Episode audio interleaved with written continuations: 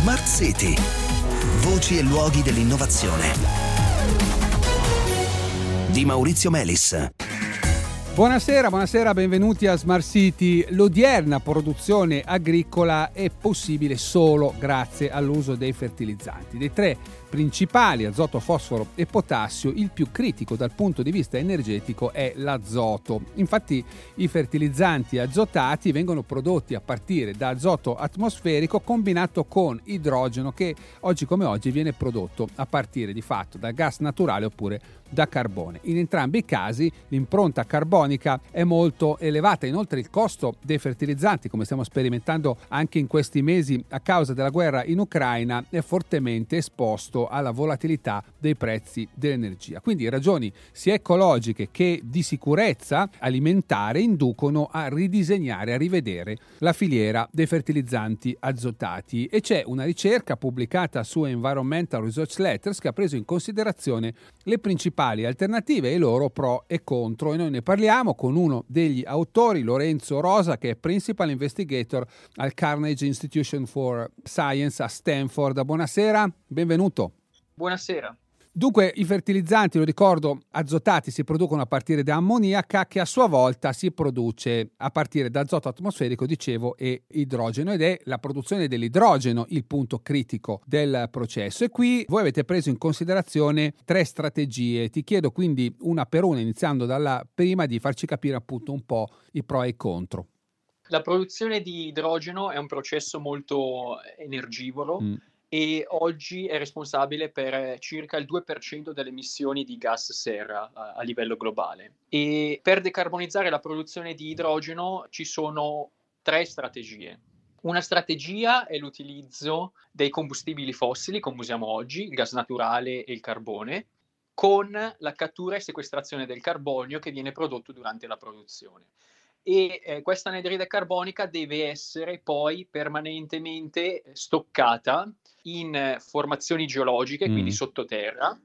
Quindi questa soluzione può decarbonizzare la produzione di idrogeno e quindi di fertilizzanti, ma eh, mantiene la dipendenza eh eh, dal carbone, il gas naturale e quindi la dipendenza dall'import, dall'importo per alcune nazioni come l'Italia, le nazioni europee di gas naturale. Anche se quindi... una dipendenza ridotta perché solo una piccola frazione no, dei consumi di combustibili fossili è, è destinata a produrre fertilizzanti tipo il 2%, il resto serve per fare energia o serve per fare chimica di altro tipo comunque. Sì, sì, sì, ecco, esatto. Ecco, veniamo alla seconda ipotesi, quale potrebbe essere? La seconda ipotesi consiste nella produzione di idrogeno utilizzando elettrolizzatori. Quindi gli elettrolizzatori cosa fanno? Usano l'acqua, certo. quindi l'acqua è composta di molecole di idrogeno e di ossigeno, rompono queste molecole mm. d'acqua utilizzando molta energia, in questo caso è energia da eh, fonti rinnovabili. Da fonti rinnovabili, il famoso idrogeno verde no? di cui tanto si parla, di fatto. Esatto e questa energia viene utilizzata per spaccare le molecole dell'acqua certo. e quindi avere idrogeno puro che può essere utilizzato, come abbiamo detto, per la produzione di ammonia o altri composti chimici. Qual è il problema in questo caso?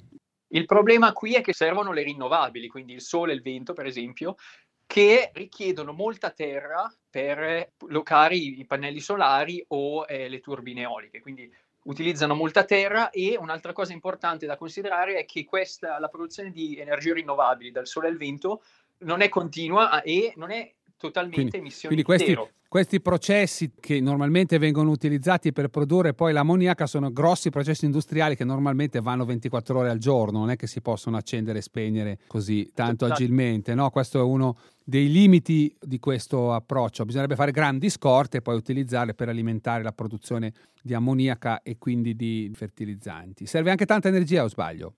Serve tantissima eh. energia eh. per produrre gli elettrolizzatori, infatti nei nostri calcoli, nello studio abbiamo trovato che questa strategia mm. utilizzerà molta, ma molta più energia rispetto alla strategia corrente mm. o alla strategia con la cattura e sequestrazione del carbonio. Quindi quante volte più energia, più o meno? Un ordine di grandezza maggiore, dieci, circa 10 volte di più. Tantissimo, insomma. E questo è il problema di questo approccio. Veniamo al terzo approccio.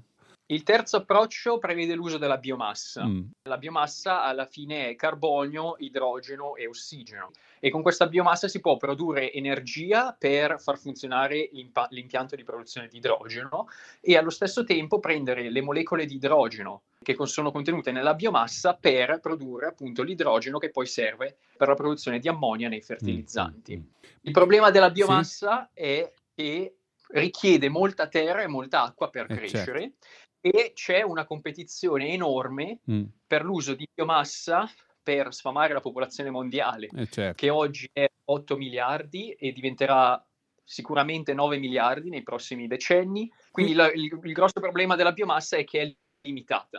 Come si esce? Perché insomma non sembra quindi ci sia una soluzione così univoca e chiara diciamo, uno dei principali risultati di questo studio è che mostra che tutte le strategie hanno dei limiti e quindi la soluzione per decarbonizzare i fertilizzanti e anche allo stesso tempo ridurre dipendenza da combustibili fossili e l'import di combustibili fossili è un portfolio di soluzioni eh sì, tutto, che dipende da, da, dove ti trovi. No? Per esempio, certo. se siamo in una nazione che ha tanti combustibili fossili e avrà tantissimi combustibili fossili, una soluzione potrebbe essere la cattura e sequestrazione del carbonio se hanno un'infrastruttura per sequestrare questo carbonio. Una soluzione che ha tanta biomassa, per esempio il Brasile, la Nigeria o l'Indonesia, possono utilizzare una route con una strategia che prevede molta biomassa.